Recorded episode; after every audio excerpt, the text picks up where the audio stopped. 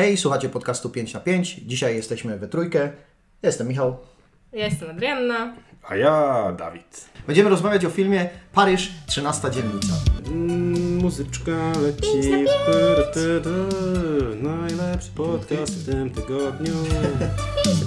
W oryginale Olimpiad, czyli Olimpiady, ponieważ tak nazywa się popularnie dzielnica 13, w której 8 najpopularniejszych budynków nazywa się po miastach, w których odbywają się Igrzyska Olimpijskie. Okej, to jest bardzo interesująca ciekawostka. Przy czym mam wrażenie, że tłumacząc ten tytuł z powiedzmy Olimpiady, nawet jeśli nie mamy tego odwołania kulturowego, bo nie znamy e, tego, jak wygląda jakaś topografia Paryża, to mam wrażenie, że Paryż 13 dzielnica też, nie, też tam niczego nie mówi. A, a powiem więcej, w kontekście jakichś francuskich filmów, to kojarzy mi się z jakimiś filmami, które przez, jaki, przez pewien czas powstawały, a dotyczyły parkour. I tam był, była właśnie, był właśnie jeden z takich filmów obok Yamakasi, e, gdzie, który nazywał się Od dzielnicy i był ten taki znany ziomek, który sobie skakał po budynkach. A to jest w ogóle film, który się nazywa 13 dzielnica i to jest, w sensie ja go nie widziałem i tylko zgoogliłem na szybko, ale na szybko wygląda jak akcyjniak z Bruce'em Willisem. Więc Tak. przypuszczam, że to jest, yy, w sensie rozumiem to skojarzenie tam z Yamakasimi i tak dalej, ale mm, myślę, że bliższe byłyby e, te produkcje w stylu francuskiego taksi albo amerykańskiego transportera. Ale to odjechaliśmy nie, nie w tym kierunku. E, Mam wrażenie, że jakby zbliżenie się. Inaczej, próba zbliżenia tłumaczenia do tego, żeby miało jakiś większy sens tego, tego tytułu, nadal jakby nie, nie usadza nam go w głowie, a przynajmniej takie jest, e, takie jest moje wrażenie, bo jakby w mojej głowie nic nie robi. Paryż 13 dzielnica. No tak, tak. W sensie e, tym bardziej, że ten film sprzedaje się. No zacznijmy w ogóle od, od konia w pokoju, od, od pandy na drzewie, czy tam od słonia w składzie porcelany. Tak, od naszych baranów. Czyli od tego, że ten film jest reklamowany jako najbardziej gorący film roku, który Naprawdę? jak sobie. Tak, nie widziałeś tego? Tak, Nie, nie wiesz, to, jest. jest, to jest po prostu, wiesz, niemalże Emanuel, tylko że taka, że tak powiem, dostosowana do współczesnych standardów piękna.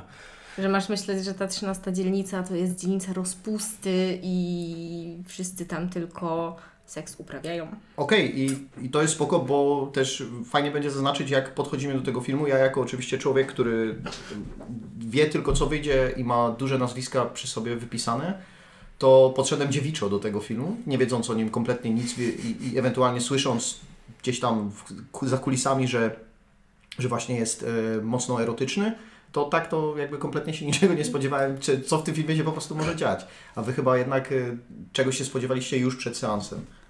Ja się nie spodziewałam za bardzo, w sensie, bo, bo nazwisko w ogóle Odliarda, czy jakkolwiek ładnie się to mówi, który jest reżyserem tego filmu. jest reżyserem, mówiło mi y, nie za dużo, w sensie bracia Sisters mi się gdzieś obili o uszy, ale nie widziałam tego filmu. Bardziej za to interesował mnie fakt, iż współscenarzystką tego filmu jest Celine Sciamma, czyli reżyserka z ostatnich lat chociażby Portretu kobiety w ogniu, który jest bardzo dobrym filmem i filmem, który też się no, odbył jakimś, wydaje mi się, większym echem. W ogóle mm, jako właśnie też, no, no to też taka historia, ogóle ten film, jak o nim go wspominam, też mi się wydaje bardziej nawet może jakoś erotyczny w pewnym sensie niż, niż ten Paryż, ale o tym może później. E, No i to mnie interesowało, no teraz też mała mama Celine Sciammy gdzieś tam się, się kręci, ale jeszcze nie, nie było mi dane jej obejrzeć, ale to, no to, to, to jest to nazwisko, które na przykład bardziej mnie przyciągało. No też widziałam tą, tą promocję, która akurat mnie bardzo zawsze cringe'uje, bo jakby kiedy ktoś pisze Ci, że to jest najseksowniejszy film roku, to, to, to akurat no mi nie, nie idzie wtedy w tą stronę, więc byłam taka trochę, o, ale okej, ale no, sprawdźmy to i cieszę się, że to sprawdziliśmy. Dawid, a ty? No ja miałem takie skojarzenie parę lat temu, no już trochę lat temu, bo 6 lat temu był taki film, który w Polsce wyszedł pod tytułem Paryż 559, a francuski tytuł był troszeczkę bardziej skomplikowany, bo brzmiał Teo i Hugo w tym samym statku. I, I był to film w zasadzie zaczynający się od sceny gejowskiej orgii e, i tam na wszystkich plakatach było napisane, że to jest stricte od lat 18 i nie, nie przychodź ze swoim synem czy tam córką. To jest do, do, do tych wszystkich babci i dziadków albo tam matek, które przychodzą na, na filmy o Spider-Manie na przykład, a potem się okazuje, że to jednak nie jest Spider-Man, tylko to jest jakieś takie, wiesz, dziwna wariacja na temat e, opowieści dla dorosłych i potem wychodzą po 15 minutach niezadowoleni, nie? Anyway, tamten film był porównywany do Przed wschodem słońca, tylko że na początku jest gejowska orgia. I moje skojarzenie automatycznie było takie samo, czyli o, tutaj jakieś erotyczne rzeczy, które się będą dzieje w Paryżu, więc zakładałem, że patrząc na ten marketing, który tam się wydarzał, że faktycznie będzie, nie wiem, o czym rozmawiać, a okazało się, że nie, że to jest, w sensie, że, że seks jest w pewnym sensie tematem tego filmu, chociaż tak naprawdę to, to mm, jest tematem pośrednio, bo znacznie istotniejszym tematem moim zdaniem jest trochę władza w relacjach, a trochę poszukiwanie szczęścia. Więc e, to, to jest taki chwyt marketingowy, jak nie wiem, jak ze wszystkimi horrorami, w których się okazuje, że potem nie ma ani jednego jumpscare'a, czyli przy, przychodzą ludzie, którzy oczekują, że, że będzie, będą potwory z szafy, a potem ich nie ma. To, co powiedziałeś, Ada, o, o, o Celine Siamie, to, to było dla mnie jakby pierwszym zdziwieniem tego, bo nie wiedziałem, że ona jest jakby scenarzystką tego filmu. To nie jest oczywiście też tak, że jestem jakimś jej. Współscenarzystką, no, tak. Inaczej, nie jestem jakimś wielkim koneserem, bo widziałem ten portret kobiety w ogniu, ale portret kobiety w ogniu bardzo mi się podobał. No i potem zastanawiałem się też, e, może trochę głupio, e, że jedna z głównych aktorek, patrzę na, patrzyłem na jej dziób e, przez 10 minut i mówię, ja ją znam. 100% wiem, kto to jest. No ale to, jest, ale to, nie jest, mogę... to, jest, to jest Noemi z poranku Kojota. Czy to była Ania Mucha, czy... Nie, nie, to Nie, to- aktorka bez nazwiska. Bez nazwiska, okej. E, I, i, I naprawdę mocno się nad tym, nad tym zastanawiałem i mówię, okej, ale dobra, zanim przejdziemy do takiego mojego tam delikatnego marudzenia, to, to przydałoby się na początku streścić może o czym ten, ten film trochę jest. No to wiesz, mamy nauczyciela licealnego bodajże, który jest, robi sobie przerwę od swojego, od wykonywania swojego zawodu z różnych powodów i akurat w momencie, w którym go poznajemy, troszeczkę dryfuje, a potem zaczyna pracować w agencji nieruchomości. Mamy jego koleżankę z pracy, mamy jego, w sensie mamy dziewczynę, którą poznaje, bo są współlokatorami i mamy finalnie tę Noemi Merlon z poranku Kojota, która po znowu po, po paru latach pracy w agencji nieruchomości stwierdza, że wznowi studia i na drugim roku prawa jej się wydarzają jakieś, jakieś tam rzeczy. I to jest e, film z gatunku e, różne historie splatają się w niespodziewanych miejscach, ale mimo, że to jest trop, który jest nieużywany od jakiegoś czasu, to jednak nie jest to jakoś, znaczy jest nieużywany od jakiegoś czasu i jest już dość mocno wytarty, to jednak nie jest to bardzo rzucone w twarz i nie boli. Bo chyba tutaj nie ma tego aspektu, że zobaczcie jak los nas splótł, tylko te relacje powiedzmy są względnie, chociaż ja będę miał, będę miał pewne pretensje do wydarzeń, które się dzieją, dzieją w tym filmie i, i, e, i zahaczają o takie science fiction, trochę bym powiedział, albo o coś, co wydaje się, że kultura tak działa, a tak trochę nie jest. E, No bo mamy tę jedną, jedną z bohaterek, o której nie wspomniałeś, czyli Emily, czy wspomniałeś, ale, ale może warto by było nią rozszerzyć, że to jest francuska tajwańskiego pochodzenia, która ma mieszkanie w spadku po swojej babci i ponieważ ma problem z opłaceniem czynszu, no to musi wynająć to mieszkanie jakiejś dodatkowej osobie i tą osobą jest właśnie Kamil, który, e, swoją drogą, Kamil w Polsce ma to jest strasznie fizolskie imię, ale jest Kamil, to, to już te, trochę in, inaczej. No i to jest przede wszystkim żeńskie imię w, we Francji. Nie, Tak. nie, nie, ma, nie ma polskiej wersji, To w sensie, co ja mówię, polskiej, męskiej. Ale wiadomo, że polska, męska to w zasadzie Jak jest... no i- To jest, jest taki wiersz Shella Silversteina, który Johnny Cash chyba potem śpiewał w tekście, że e, Boy named Sue. A, gdzie- okay. na- Myślałem, że, że po, Polacy wszyscy są mężczyznami. Tak, że tak. Johnny Cash. Shen był- najbardziej znany z tego, że pisał o Polakach. E, Gdzie jakby nadawano imię, nadano imię dziew, e, dziewczęce chłopakowi, żeby był twardy w życiu i to była taka jego ostateczna rozmowa z ojcem. Never mind. I Dobrze. ten bohater jest twardy w życiu. Tak, no właśnie mam wrażenie, że Kamil nie jest e, aż taki twardy. No, w każdym razie ich lo- los jest splata przez to, że zostali, zostają współlokatorami. Bardzo szybko zachodzą między nimi amory, szybko zaprezentowane w filmie. W ogóle film się otwiera od tego, że Emily leży nago na, na kanapie. Dobrze kojarzę, nie? No, tak, no tak, tak, W tak. sensie od, od sceny seksu tej, tej Tak. piłki. Tak, to jest... Tak, tak, w sensie, no, no, w sensie widzisz najpierw ją, później on też tam się pojawia, no i jakby wiesz o co chodzi. Tak. Jest, jest uskuteczniony taki dirty talk troszeczkę pomiędzy nimi, że tam e, tutaj, bo ja pracuję w call center, a co sprzedajesz? E, jestem w stanie sprzedać wszystko. I Co mam, Tak co jest, mam więc chodzi o to, żebyś nie był zawiedziony, jak przyjdziesz na ten film i że wchodzisz i nie ma seksu, bo uwaga, jest, ale no, no potem on nie jest takim tematem, nie? W sensie, bo mi się w ogóle wydaje, że my chyba kiedyś odbywaliśmy taką rozmowę na temat tego, że w ogóle pokazywanie seksu tak po prostu na ekranie nie jest już rzeczą. To, to nie I- są lata 60., nie? W, w tym filmie, co akurat cenię, to, że ten seks ma jakąś taką narracyjną funkcję, w sensie, że, że to jest rzeczą. Ja w ogóle czytałam sobie jakiś wywiad właśnie z reżyserem, który mówił, jak to on chciał pokazać, y, to jak inaczej wygląda miłość y, właśnie takiego pokolenia młodego teraz. Jakie pokolenie młode jest teraz? Nie Znaczy, moje, oni, prawda? te postaci są milenialsami. A, no to jak kochają milenialsi. E, I on właśnie mówił, że po to też zrobił kooperację ze z Celine Sciamą, no bo ona jest od niego tam no 30 lat ko- około młodsza. I że trochę może bardziej cz- czaić te rzeczy, aczkolwiek ona chyba też się nie zalicza już jako milenialsowa Ona Ona jest, ma kobieta. 50 ona jest, ona jest X-uwą. A. No, ale to w takim razie oni usiedli i uznają, że opowiedzą o tym pokoleniu, którego do końca przedstawicielami nie są, ale które obserwują i, i właśnie jedną z rzeczy, którą oni, w sensie, którą reżyser mówił w tym wywiadzie, było to, że, że właśnie tu jest mało erotyzmu w tym seksie, tylko że właśnie, że to jakby oni po prostu szybko jakby wszyscy sobą na przykład idą do łóżka, ale że, że nie ma tam jakiegoś napięcia i on właśnie mówił o tym, że kiedyś to było, że właśnie było to napięcie nawet bez seksu.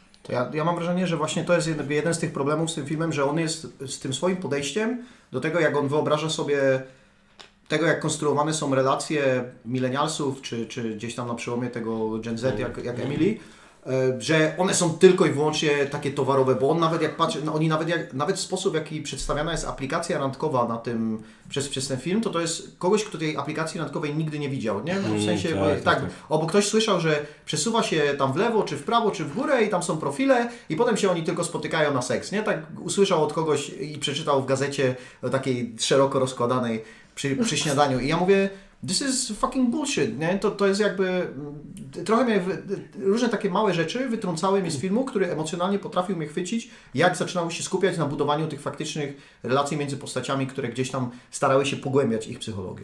Jeśli jest jakiś port parol w tym filmie, to to jest Kamil.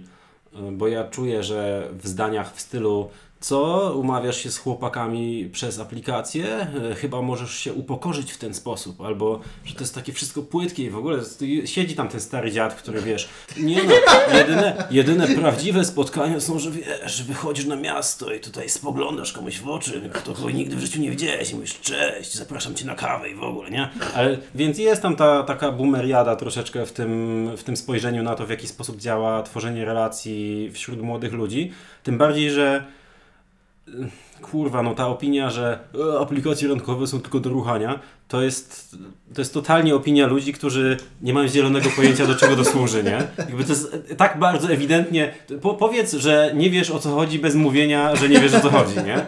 Zaprezentuj to jeszcze na światowym Tak, tak, tak, tak. I to ja, ja to wszystko mówię bez.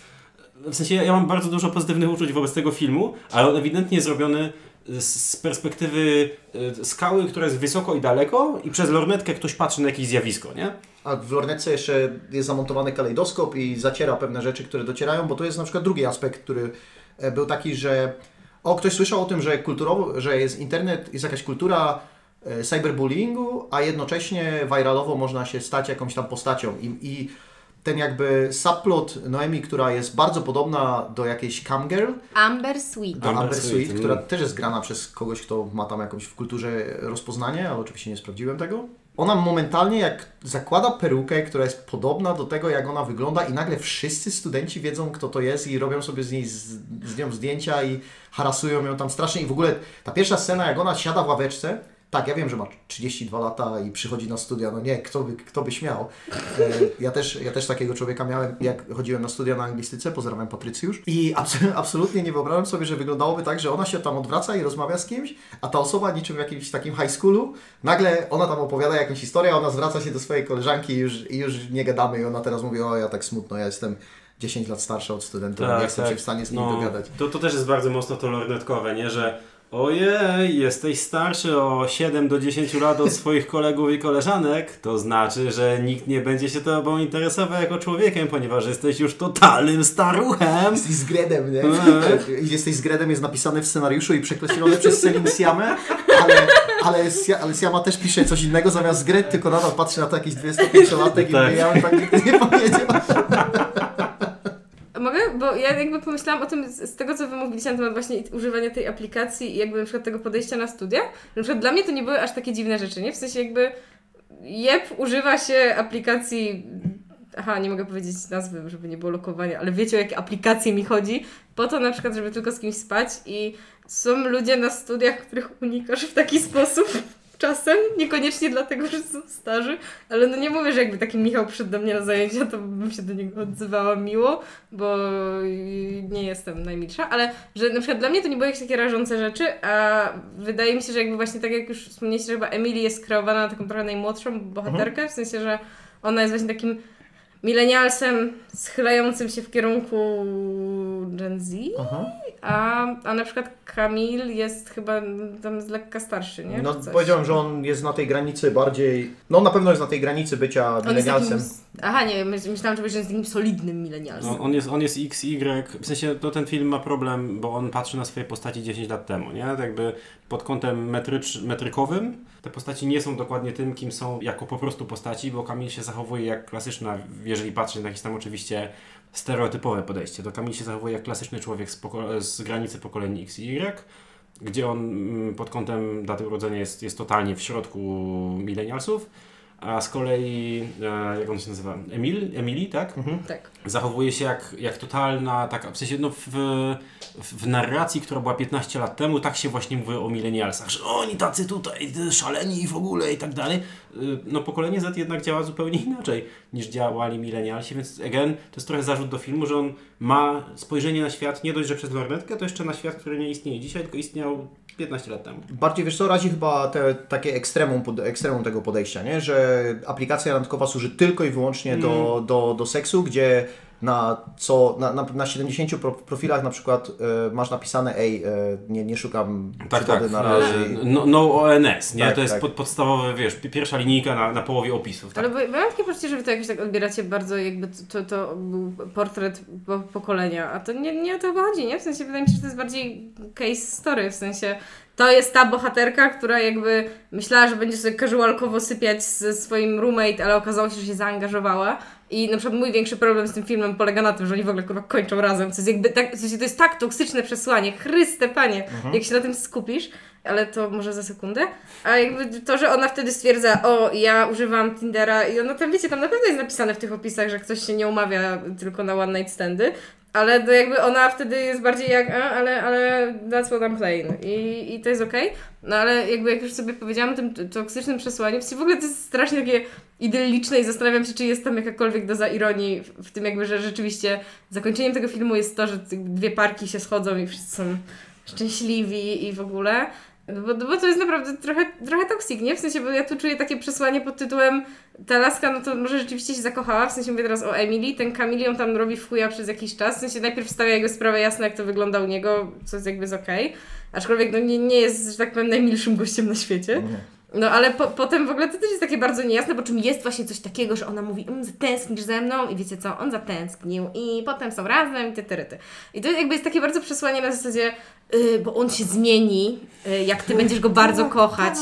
I to, to jest chyba najbardziej toksyczne w ogóle przesłanie, bo nie należy tak robić. Dziewczyny, szanujcie się.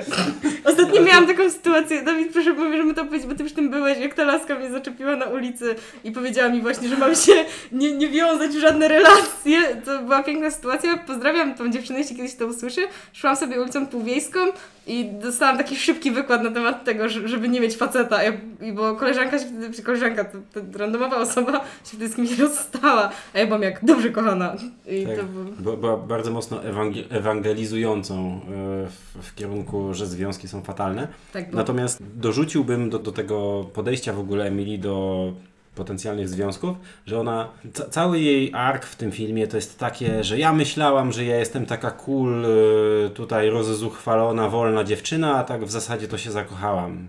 I sam, sam, sam fakt, że w ogóle mamy postać, której ark polega na tym, jest taki kurwa, no jakby nie, nie róbmy sobie tego. A w dodatku jej podejście do tego Kamila, mimo że po, no w sensie ona tego nie pokazuje w większości rozmów, to w pewnym momencie mówi to wprost, że jej podejście do niego jest takie notice me senpai, nie? I to jest, to też nie jest dobre, no.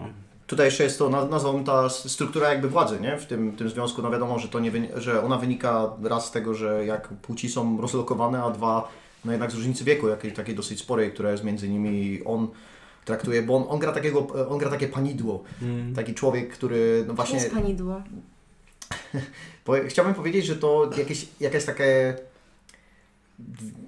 uosobienie, czy też e, upostaciowienie jakiejś takiej toksycznej męskości, które, Mm. które właśnie jest takie, nie wiem, jakieś takie sartrowe, że właśnie on, on dużo czyta, on jest tak intelektualny, on się, on Tak, się nie tak, interesuje tak. rzeczami, które są niskie, a to jak on związki traktuje, to on sobie o tym będzie decydował i nikt inny mu nie będzie mówił, jak do tego podchodzić. Dajcie Jacquesowi Audrillardowi jeszcze 15 lat i jak się jakby nadrobi internet, to przeczyta pojęcie Sigma Male. Mhm. To jest to, czym ma być y, Kamil w tym filmie. Wiesz co, Adam, mam wrażenie, że jakby to, o czym powiedziałaś, to jakby pasuje cały czas do, do tego czytania, które wydaje mi się, jesteśmy bliżej ja z Dawidem, czyli mimo wszystko ten obraz pokolenia ze względu na to, że nawet ta końcówka, gdzie te dwie pary kończą ze sobą, ale mam wrażenie, że jest taka sugestia scenariuszowa, zobaczcie, oni kończą ze sobą i to jest happy end, ale to jest taki happy end z asteriskiem, nie? że że właśnie zobaczcie, ta jedna para powstała na tym, że cała ich relacja jest bardzo toksyczna, a druga wywodzi się z rzeczy takich, że one obie są zepsute jakoś swoją przeszłością i dopiero muszą się e, ze sobą spotkać w takiej kompletnie niecodziennej e, okoliczności. Czemu, mogę się od razu przyczepić? Mhm. Bo czemu powiedziałeś, że są zepsute swoją przeszłością? No, ba- bardzo mocno podbijam tę uwagę. Myślę, że to nie jest zasugerowane przez reżysera w żaden sposób. Okej, m, nie wiem, czy może zepsute jest jakby Bo, bo co miałeś na myśli? Tak, no okej, do, zepsutym? dobra. E, To sugeruję to tylko z tego względu, jak postrzegane byłyby w społeczeństwie, bo Nora, czyli bohaterka grana przez Noemi Merlon. Merlon, ma przeszłość, która w jakiś sposób ją dotyka, e, jakby nazwijmy, no może nie traumę seksualną, ale przez to, że spała ze swoim wujem. Nie? I, to, I powiedziała, że przez 10 lat. No i przyznała się to do, przyznała się temu właśnie w rozmowach z, z Amber, Amber Sweet. Sweet. Amber Sweet. E, I druga rzecz, no to jeszcze miała tą, to wejście na, ostre wejście na psychikę cyberbullying, który nastąpił w bardzo krótkim czasie, który była na studiach. No a druga osoba z naszej tej perspektywy, albo z perspektywy, jak może na to też patrzeć powiedzmy reżyser, no jest jednak camgirl, czyli pracuje w tym świecie e, sex work i tak dalej, no to jakby podejść do tego tak zupełnie normatywnie, no to, to można by stwierdzić, że to, to jest też osoba, która przeszła przez coś, nie? Zwłaszcza, że jak one między sobą jakby tam rozmawiają, no to, to ona na przykład też opowiada, że no, że w liceum nie była zbyt szczęśliwa, no i wiadomo, jakby pewne klocki dokładamy sobie sami. Okej, bo ja się tak, tak trochę uczepiłam, bo też chciałabym, żebyśmy byli progresywnym podcastem, który jakby wie, że praca seksualna to praca and that's cool i jakby są oczywiście, wiesz, trzy czwarte Twojej wypowiedzi to jest reszta aspektów, z którymi się zgadzam, że to jakby jest właśnie ta cała przeszłość, która je jakoś ukształtowała. To słowo zepsuta po prostu mi się trochę nie podoba. Ale, ale tego, to, to, ale- Nie jest, to nie jest moje słowo, nie? To jest bardziej No. takie, bardziej takie, ja mam wrażenie, że to wynika trochę z filmu, że my, jeśli my obserwujemy na to i patrzymy na to z perspektywy scenariusza czy filmu, to dostajemy sugestię, że to są postaci, które są, z którymi coś jest nie tak. Mhm. Nie? Bo, bo jest taka sugestia w Nory relacji z Kamilem, no i, no i wiadomo, że w podejściu tego, jak patrzymy na, na jak jest sprzedawane nam, nam to, kim jest Kamil. I to w ogóle od razu jakby do tego też się złapie, bo to akurat moim zdaniem jest ciekawe użycie właśnie po prostu pokazywania seksu w filmie, jak, jak, jeśli już dajesz mu funkcję. Tak jak jest w relacji Nory z Kamilem, w sensie, że dla, dla niego to jest jakiś rodzaj chyba nawet wyzwania, w sensie, że, że, żeby jakoś ją zaspokoić, a nie, nie chce jej zrozumieć, nie? A no, no jakby to, to jest właśnie ta sfera, w której u niej się po prostu te problemy wychodzą.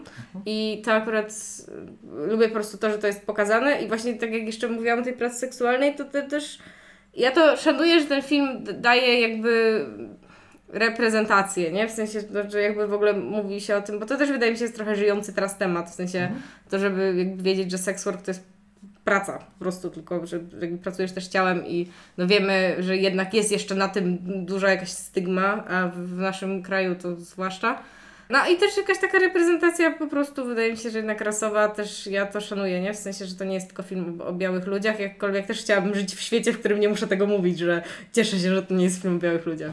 Chyba akurat w Europie nie jest aż tak dużą rzeczą. W sensie, ja może się mylę i pewnie są statystyki, które, które zaprzeczą temu, co teraz powie, powiem, ale jeżeli chodzi o tak, te, te, te kwestie obecności ludzi, którzy nie są biali na ekranie w filmach europejskich, to ona jakoś tak znacznie szybciej i znacznie płynniej, mm, odkąd zaczęło się o tym mówić, przebiega i znacznie mniej, że tak powiem, jest dyskusji ludzi, no mo- może w Europie to, to, to, to tych, tych dyskusji jest mniej niż w Polsce, bo Polska, jak wiemy, nie należy do Europy, że reprezentacja jest po prostu bardziej zróżnicowana. Natomiast Ja się cieszę za każdym razem, kiedy reprezentacja w jakiś tam sposób zjawisk, które są nadal pod pewnym surowym okiem krytyki publicznej, jak na przykład seks się pojawia w kinie, bo normalizacja pewnych zjawisk jest bardzo ważna im więcej coś się pojawi, tym bardziej ludzie będą z tym zapoznani.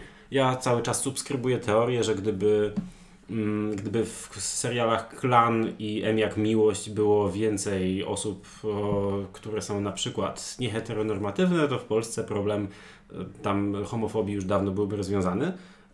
W sensie przesadzam, ale wiecie o co chodzi. Natomiast to jest wartościowe pod kątem tam powiedzmy przemian społecznych i tak dalej, ale to moim zdaniem nie robi nic dobrego dziełu sztuki jako takiemu, samo w sobie. To musi coś za sobą nieść. I, I troszeczkę się obawiam, że obecność tej Amber Sweet też jest traktowana z takim. W sensie, ja, ja, ja czuję, że reżyser chce pokazać swoją empatię i robi to. Bo on z empatią podchodzi do wszystkich bohaterów, ale jednocześnie sugeruje nam trochę, że mm, one są troszeczkę skrzywione, takie zwichrowane i w ogóle. Więc mimo tej empatii patrzy na nie z pewnym dystansem i to jest to, co mi się nie podoba bo on nadal stawia pewną, nie wiem, pewną szybę, przez którą patrzy na te postacie, albo pewną granicę pomiędzy sobą, a, a, a, tym światem, który on obserwuje. I nie chciałbym tego. Ja chciałbym, żebyśmy zostali wypchnięci bliżej tego świata i żeby on nie był dla nas tylko pewnym obserwatorium, pewnym trochę zoo, na którym my sobie patrzymy przez szybę.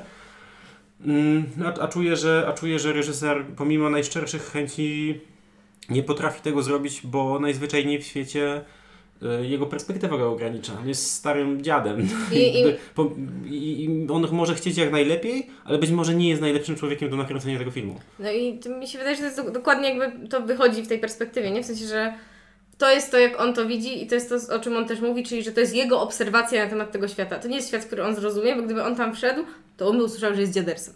I on byłby zupełnie inaczej traktowany, na przykład gdyby on próbował wchodzić w takie relacje, jak wchodzą między sobą bohaterowie, którzy jednak są jakoś E, no, no w przybliżonych zresztą granicach wiekowych, czy też na przykład e, po prostu łączy, nie wiem, praca, czy mieszkanie i wiecie, zawsze jakby jest jakieś takie połączenie, nie? Mhm.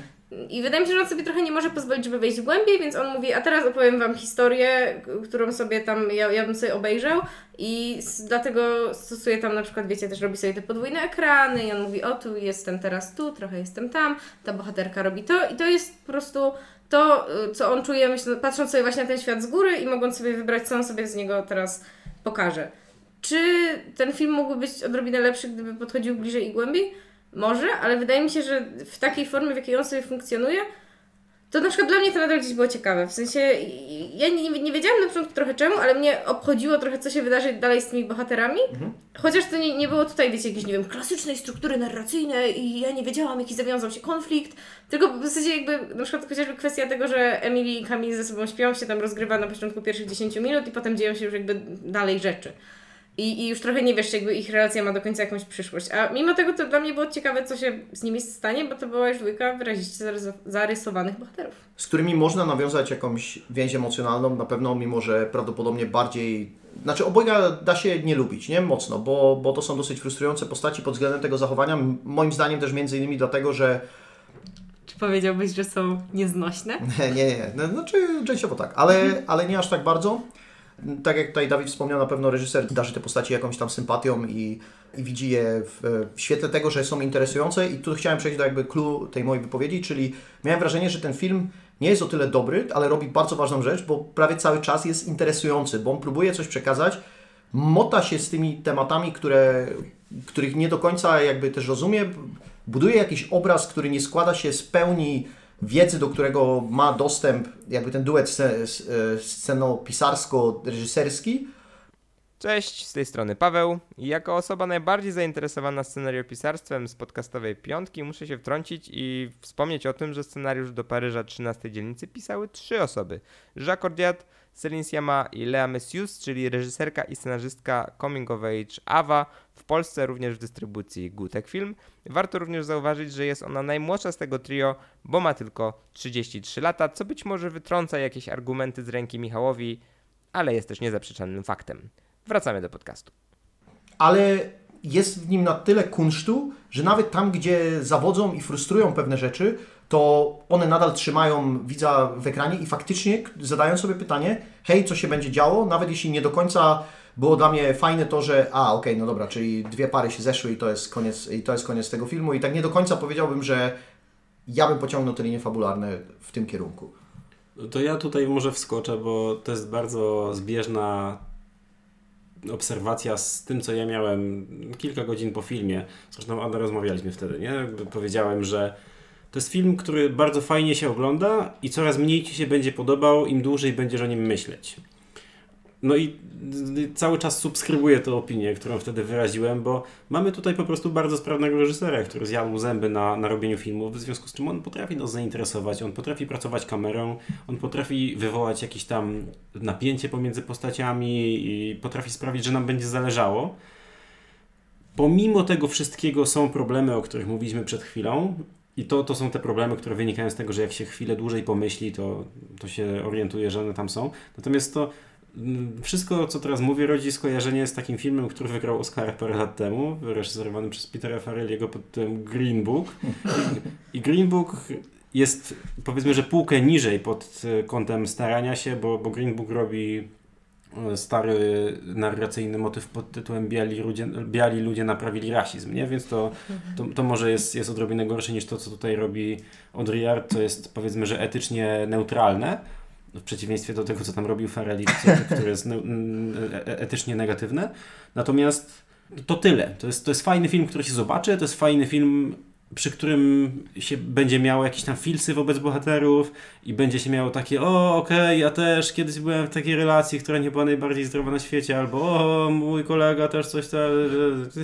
Jest bardzo dużo takich sytuacji, że na podstawie jednostkowej sceny jesteś w stanie dobudować sobie całą asocjację albo z sobą, albo z istniejącym wokół ciebie światem, ale to nadal jest film, który jest bardzo mocno wydumany i bardzo mocno odległy od realnego świata i cała ta, ca cała ta koneksja, którą próbujesz sobie zbudować, no jest, jest bardziej tym, co, co robi twoja głowa podczas oglądania jego, niż, niż jakimś tam prawdziwym realizmem, co też nie jest zarzutem, nie? Jakby mhm. nikt nie powiedział, że filmy muszą być realistyczne, to jest tam pewna fantazja na temat tak. świata mm, w 13 dzielnicy w Paryżu. No tylko mamy też świadomość, kto ten film robił, więc wiemy, że dlaczego i skąd ta fantazja się bierze i pewne mhm. cechy możemy jej przypisać. Natomiast ja mam wrażenie też, że ten film mieszka w takich momentach, które nie wyrzucają się na pierwszy plan, ale budują takie fajne tło, które pogłębia nam to wszystko i chciałem tutaj o tych momentach jakby wspomnieć, że mamy y, siostrę Kamila, która jest świetną postacią, e, Eponin, która organizuje jakby swój stand-up i wiadomo, że ten jej joke nie jest śmieszny i on tam nie siada za bardzo, ale to, że ona e, się jąka, a potem się wypowiada e, przed kamerą i robi to bez jąkania i okazuje się, że całkiem nieźle jej to idzie, to jest sympatyczne. Oczywiście to musi być też dostarczone nieznośnością tutaj w tym wypadku e, Kamila, który gardzi stand-upem ogólnie. Nie? Mamy, mamy jakąś opowieść o tym ojcu, który gada z córką o tej swojej seksualności, a syn, który nie, do, nie dojrzał emocjonalnie do tego, żeby zrozumieć, że ojciec po śmierci matki może się tam jeszcze z kimś spotkać. E, mamy małą tyradę Kamila na to, jak traktowani są nauczyciele. Bardzo fajna jest scena, jak zaczynają rozmawiać, Nora, jak Nora z Amber Sweet zaczynają rozmawiać pierwszy raz i Amber Sweet zdaje sobie sprawę, że one po prostu będą rozmawiać i mówi, czy może założyć t-shirt, nie? Więc to, jest, to są takie wszystkie małe rzeczy. W małych gestach to wszystko wygląda trochę lepiej niż w tym takim całym overarching mm -hmm. theming y, filmu. Taki, nie wiem, overview, no to, to jest właśnie ten obrazek klejony przez Odiarda, a jakby no są te momenty, które były jakby inspiracją do tego, nie? W sensie mhm. wydaje mi się, że to właśnie wychodzi z zaobserwowania jakichś takich po pojedynczych, fajnych rzeczy i tego, kiedy tak naprawdę tworzą się między ludźmi jakieś więzi. I że to jest ten taki element prawdziwości bardziej, no bo tak to, to, to jest właśnie opowiadanie historii, nie? O mhm. tym, jak tutaj ci ludzie sobie żyją, a to nie jest to, jak ci ludzie sobie żyją. No. I, I dlatego wydaje mi się, że jakby bardziej marketingowo sprzedawałbym to jako elementy komedii romantycznej takiej bardzo, bardzo mocno R-rated, bo, bo tam są, o, na przykład jest taka scena, Nora przychodzi do Kamila zatrudnić się do e, Real Estate Agency, patrzy na to i ona mówi, ja mam 10 lat doświadczenia, to jest beznadziejne, ja Ci to, to wszystko poprawię. I nagle jest krótki montaż, jak oni tam wstawiają te ogłoszenia, nagle szyby, wszystko jest ładniejsze, spływają klienci i biznes, gdzie biznes gdzieś tam funkcjonuje znakomicie.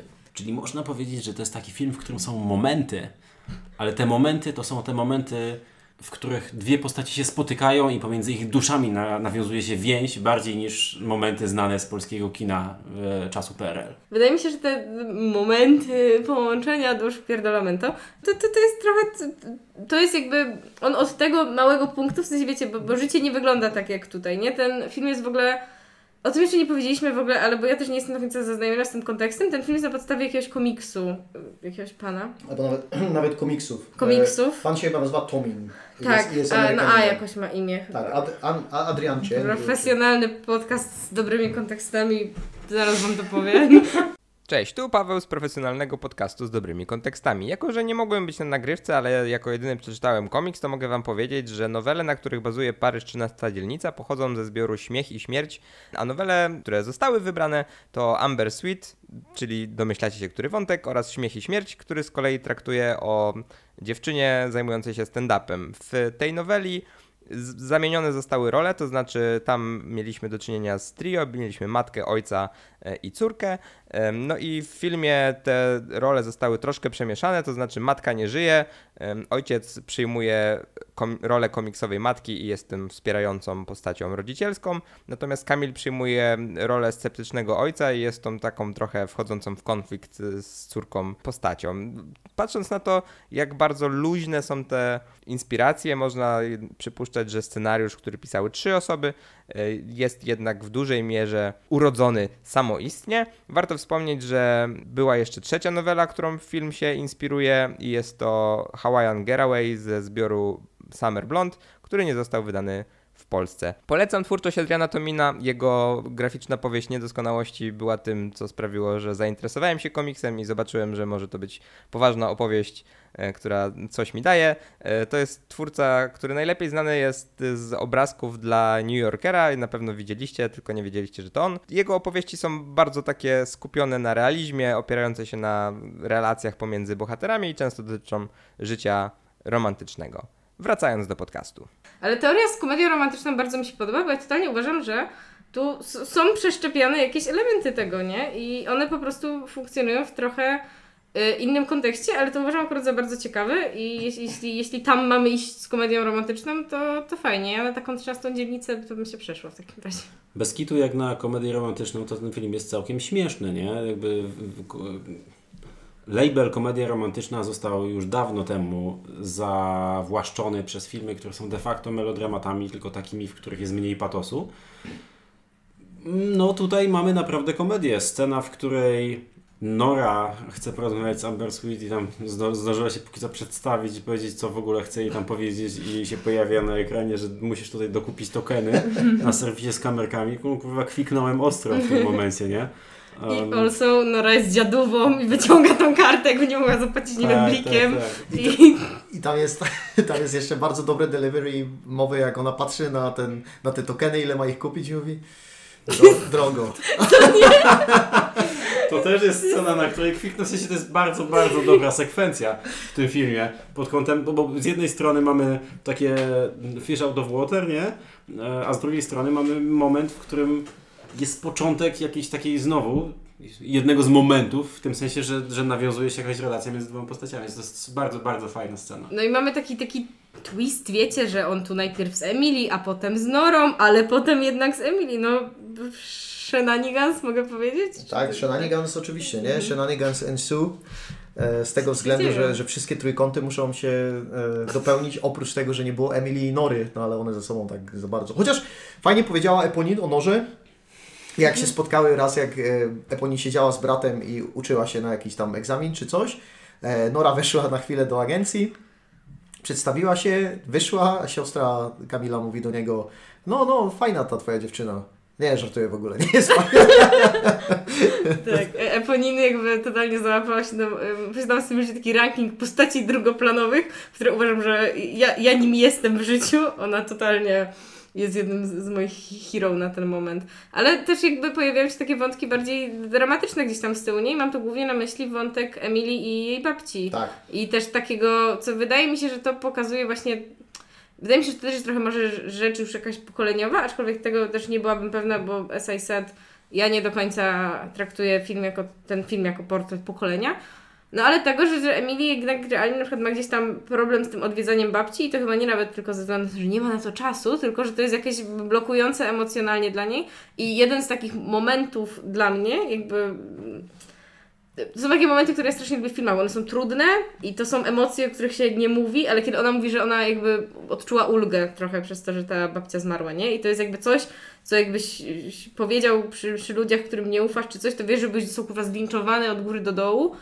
I tutaj to pada i, i też masz taką rozkminę, że w którymś momencie może Ci włączyć na początku jakiś taki judgment, ale, ale no, ja wolę też trochę móc z tym przekminić, więc to, to akurat też mi się podoba, że to gdzieś tu zostało wplecione. Ale to, to jest też ten taki e, temat od razu mm, międzypokoleniowy, ale też międzypokoleniowy imigracyjnie, ze względu na to, że no wiadomo, jeśli pochodzi rodzina Emily pochodzi z Tajwanu, ona się już uznaje powiedzmy za tę wolną francuskę, która żyje sobie według swojego życia, a nie według zasad swoich rodziców, którzy dążyliby do tego, żeby oni to, że oni się spodziewają, że ona po prostu tą babcią się będzie zajmować i będzie do niej cały czas przychodzić. Dla nich to jest oczywiste, nie? W sensie Tak. i oni ją jakby właśnie bardzo opierdalają za to, że tego nie robi. Tak, i oni bardzo brutalnie są jej w stanie powiedzieć, że to, że to, że babcia zmarła, mimo że to było nieodwracalne i tak dalej, to to jest jej, jej wina, ona sobie bardzo nie, chce, nie, bardzo nie chce tego słyszeć, ale nawet wtedy jak widzimy, że ona ma, ma, jakiś, ma jakiś taki mały przełom, bo idzie do tej babci, obcina jej włosy i babcia jej nie rozpoznaje, co jest dla niej szokujące, to prosi jakąś starą babę z Radomia, która wprowadza się, ten, a w tym wypadku z Szanghaju, która wprowadza się do jej mieszkania, żeby ona raz w tygodniu do tej babci chodziła, no czyli takie, no trochę, trochę nadal kwas pozostaje. No, no kwas pozostaje, ale że dla mnie na przykład jakby cały ten, ten wątek, który jest taki no poboczny, ale ale no mi na przykład robił, bo ja, ja na przykład nie łączę tego wątku jakoś do końca może z, jej relacją z Kamilem, ale Nie, ja nie. będę mówić na jego Kamil, dobra? Bo Tak, on Kamil jest spoko, polskim chłopakiem. Ale I- re, relacja ze światem, nie? No tak, ale to, to wydaje mi się, że pewnie jakieś takie e- emocjonalne kwestie się gdzieś tam idzie to połączyć, nie? W sensie, że na przykład ona jest taka bardzo into, relacja z Kamilem i temu jest jakoś taka bardzo poświęcona, ale też na przykład sama tego nie chce przyznać na początku, co dopiero no, po długim czasie przyznaje, że tak było, albo nawet jest, jak mówię, że by- była w nim zakochana, a w sobie może nadal jest. A że od tej babci ona na przykład próbuje się właśnie po prostu najbardziej jak może odciąć, bo no, no ewidentnie wydaje mi się, że ta scena, kiedy ona do niej przychodzi, pokazuje to, że dla niej to jest też trudne, ale ona ma problem jakby z takim przy, przyznawaniem tego i, i w ogóle wydaje mi się, że ta bohaterka ma jakiś taki problem do końca z przyznawaniem swoich uczuć i właśnie reaguje wtedy na to na różne sposoby, w sensie jakimiś takimi ala mikroagresjami, czy takim fochem mocnym, no albo tym, że, że bierze narkotyki. Dawid, chciałbyś coś powiedzieć na temat tego, jak przedstawione jest spożywanie narkotyków w tym filmie przez bohaterów? Ja, no moim pet piwem jest e, przedstawienie w kinie, w jaki sposób e, bohaterowie przeżywają jakieś tripy. Bardzo nie lubię sceny z najgorszego człowieka na świecie, grzybowej. Uważam, że ona jest taka całkowicie oderwana od rzeczywistości.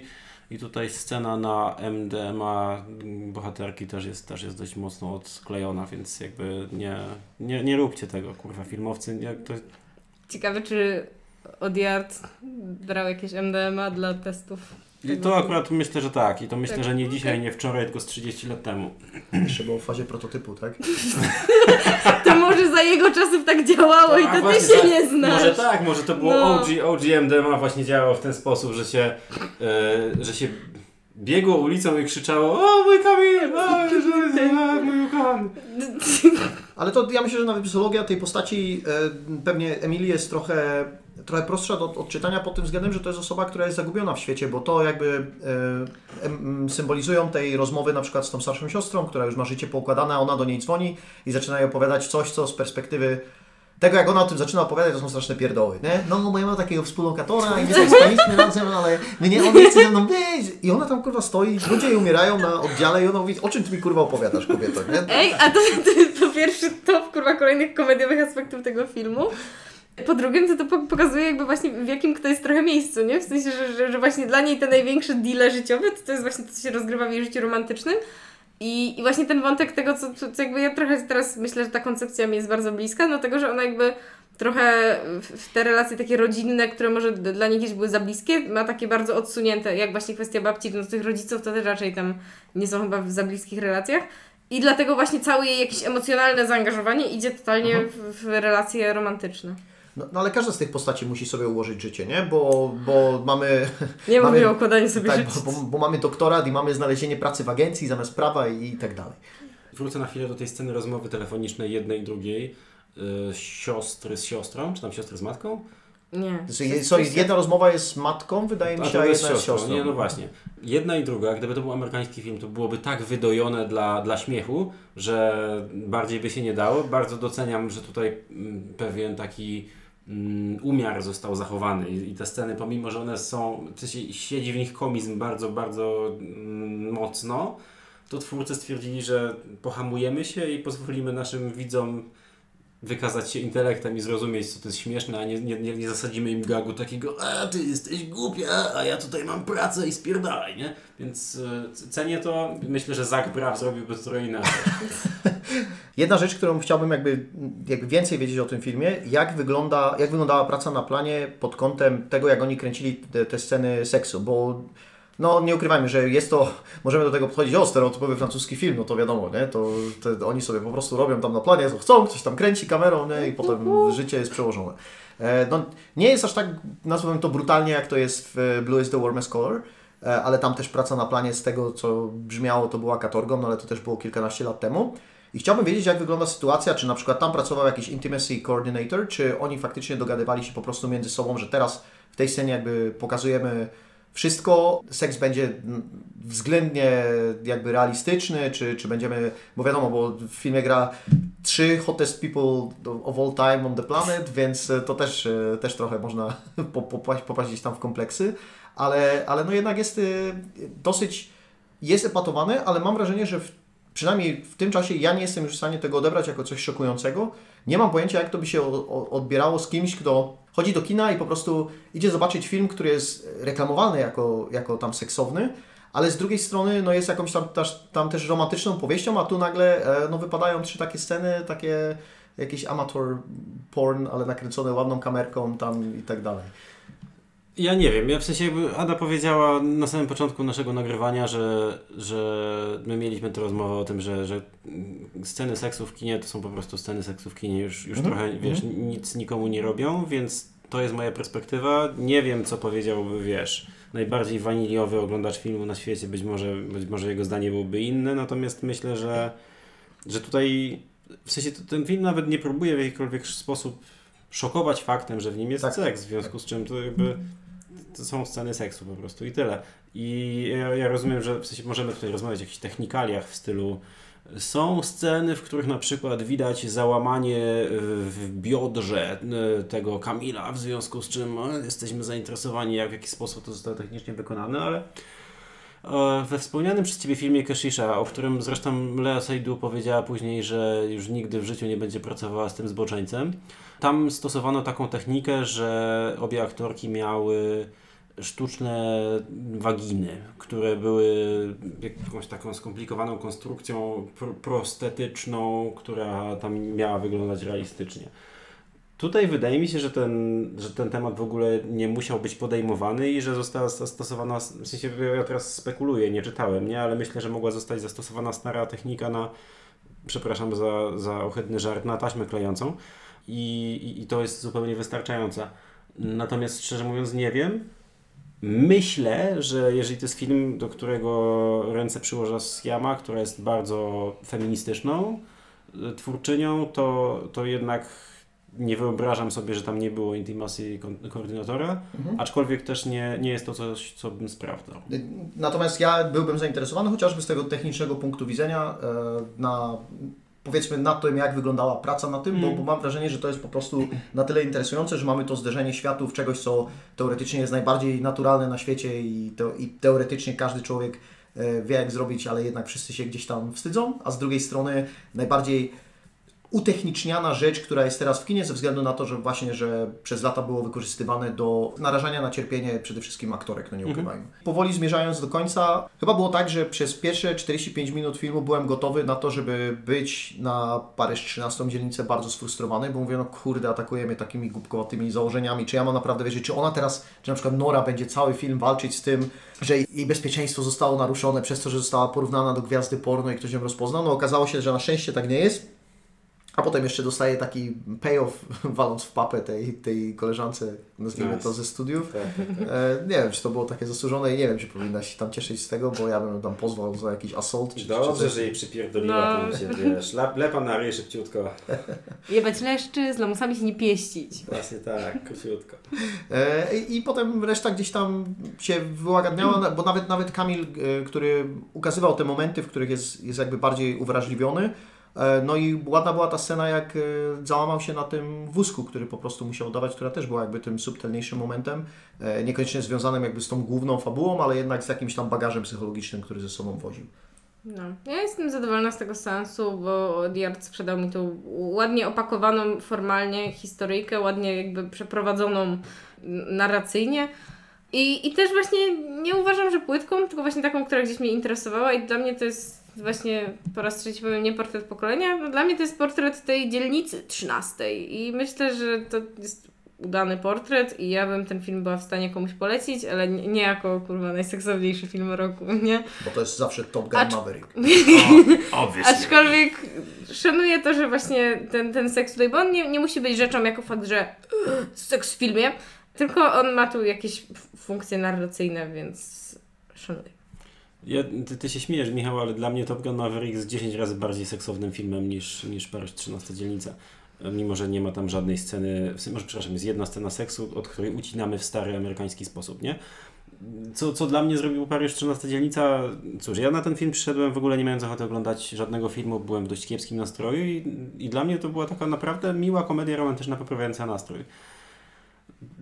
Cały czas subskrybuję opinię, że im dłużej się o tym filmie myśli, tym, tym gorzej się będzie o nim myślało. I no, były tam takie rzeczy, które wręcz wybijały, jak na przykład to, że Amber Sweet sobie rozmawiała z Norą.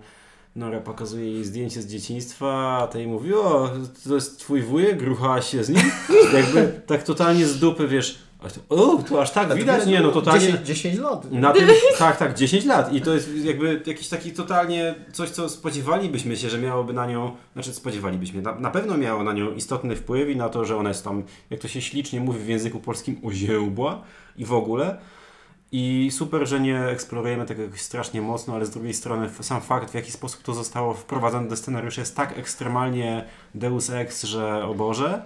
Ale, ale poza tym, no fajny film, nie zapamiętam go, ale oglądało się miło. Ja tylko jako ostatnią taką już drobną rzecz dodam, że e, Emily tłumacząc biznesmenowi z Chin, e, przepraszam, z Tajwanu, bardzo turystycznie zareklamowała mi plażę w Tajwanie i chciałbym, chciałbym je zobaczyć. I z tym e, dziękujemy za wysłuchanie kolejnego odcinka podcastu 5 na 5 i zapraszamy na następny odcinek. Do usłyszenia.